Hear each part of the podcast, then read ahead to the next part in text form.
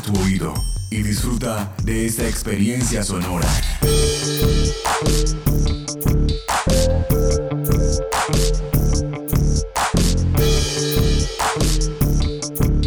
Este es un podcast UN Radio.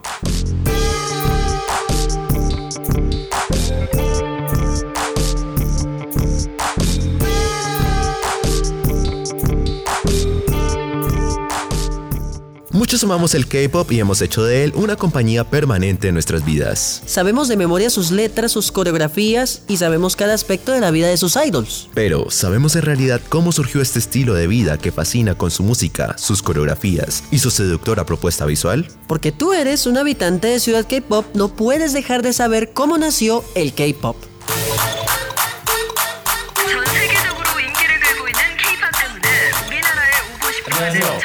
Ciudad K-pop. La radio más allá de las ondas hercianas. Ciudad K-pop. Podcast UN Radio.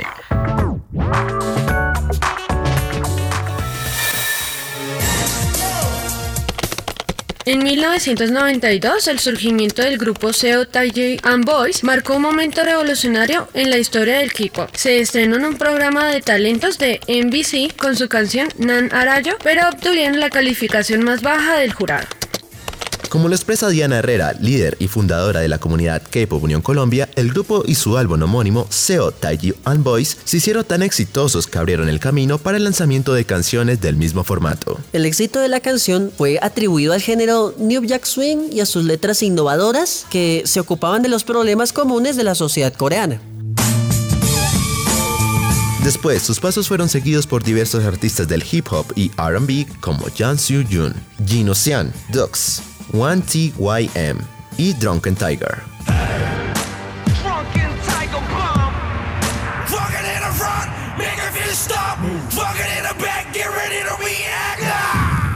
En 1995, el productor coreano Lee Sun-man fundó la compañía de entretenimiento SM Entertainment. Mientras que el ex miembro de Seo Taeyeon Boys, Jang Kyu-suk, formó YG Entertainment en el año 1996, al igual que el cantante coreano Park Jin-yoon, estableció JYP Entertainment en el año 1997.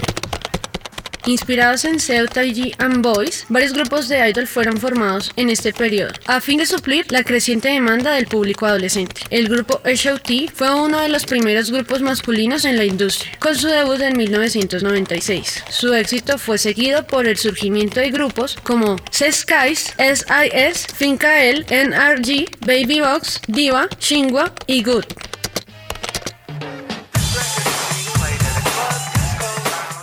La crisis financiera asiática de 1997 llevó a los artistas surcoreanos a buscar nuevos mercados, lo que impulsó a grupos como H.O.T. a lanzarse a la aventura con un álbum en mandarín, al igual que a Diva también aventurándose con un álbum en inglés distribuido en Taiwán.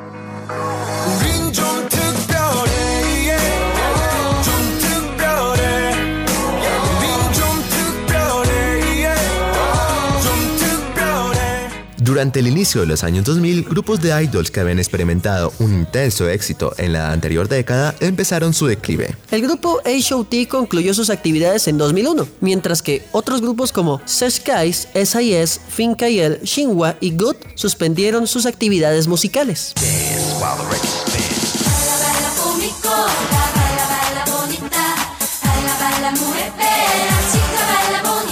Sin embargo, los idols del K-pop comenzaron a recibir popularidad en otras partes de Asia. Este es el caso de Baby Box, que en el año 2002 se hizo popular en muchos países asiáticos, después de que la canción Coincidence fue lanzada y promovida durante la Copa Mundial de Fútbol de 2002 y en 2003 alcanzó el primer lugar en las listas musicales chinas con la canción I Am Still Loving You, siendo el primer grupo en lograrlo.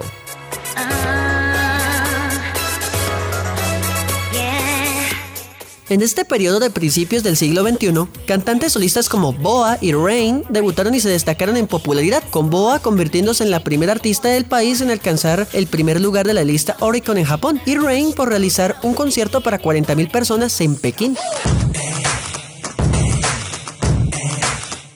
No obstante, los éxitos de grupos como TVXQ y Double S One, después de sus debuts en 2003 y 2005 respectivamente, marcaron el resurgimiento de grupos de idols en el entretenimiento surcoreano y el crecimiento del K-pop como parte de la llamada Onda Hallyu, que se refiere a la popularidad de la cultura surcoreana en otros países. El nacimiento de la segunda generación de K-pop fue seguido con los exitosos debuts de Super Junior en 2005, Big Ben en 2006, Wonder Girl en 2007, And the Wonder Girls.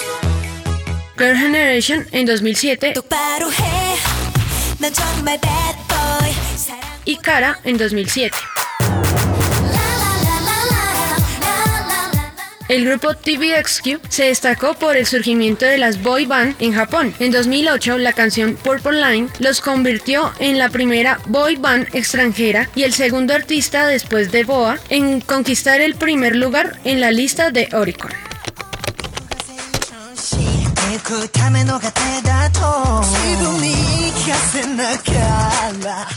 Desde mediados de los años 2000, una gran parte del mercado de música de Asia Oriental ha estado dominada por el K-pop. En 2008, las exportaciones culturales de Corea del Sur, incluidos los dramas televisivos y los juegos de ordenador, ascendieron a 2 mil millones de dólares, manteniendo una tasa de crecimiento anual superior al 10%. Ese año, Japón representó casi el 68% de todos los ingresos de exportación del K-pop por delante de China y Estados Unidos.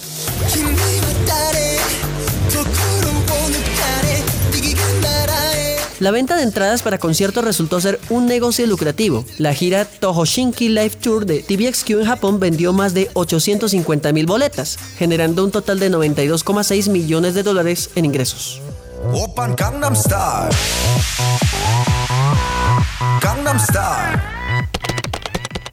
En otros lugares del mundo, el género ha crecido exitosamente, especialmente después de que Gangnam Style de Psy fuera el primer video de YouTube en llegar a mil millones de visitas, logrando gran cobertura en medios de comunicación. Aunque varias empresas de entretenimiento con idols como Boa, Wonder Girls y CL han hecho varios intentos de incursionar en el mercado de habla inglesa, estos no han sido exitosos. El K-pop se ha convertido en el género dominante en la mayoría de Oriente y el sureste asiático. En 2014, el diario The Economist apodó al K-pop como líder de tendencias de Asia.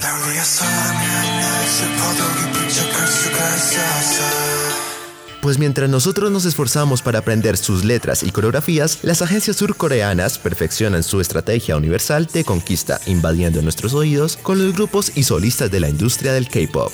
Los cientos de agencias de talento subsidian y supervisan la vida profesional y la carrera del nuevo aspirante a idol, con inversiones cercanas a los 400 mil dólares para entrenar y lanzar un nuevo artista. Boomerang. Más de 60 bandas de chicos y chicas se producen cada año en Corea, por lo que se puede titular al K-pop como una verdadera fábrica de estrellas. A través de fuertes entrenamientos, que por lo general duran dos años, los alumnos perfeccionan sus voces, aprenden coreografías y desde luego perfeccionan y dan forma a sus cuerpos a través del ejercicio y el estudio de varios idiomas. Es por eso que, como parte de la estrategia de conquista cultural global coreana, el K-pop ha sido adoptado por el gobierno surcoreano como una herramienta de persuasión, particularmente dirigida hacia los jóvenes del extranjero.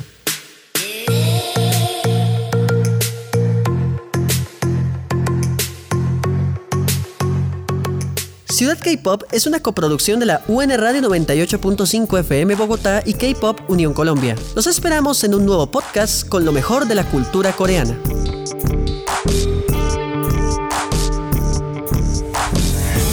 Este y otros podcasts en nuestro sitio web unradio.unal.edu.co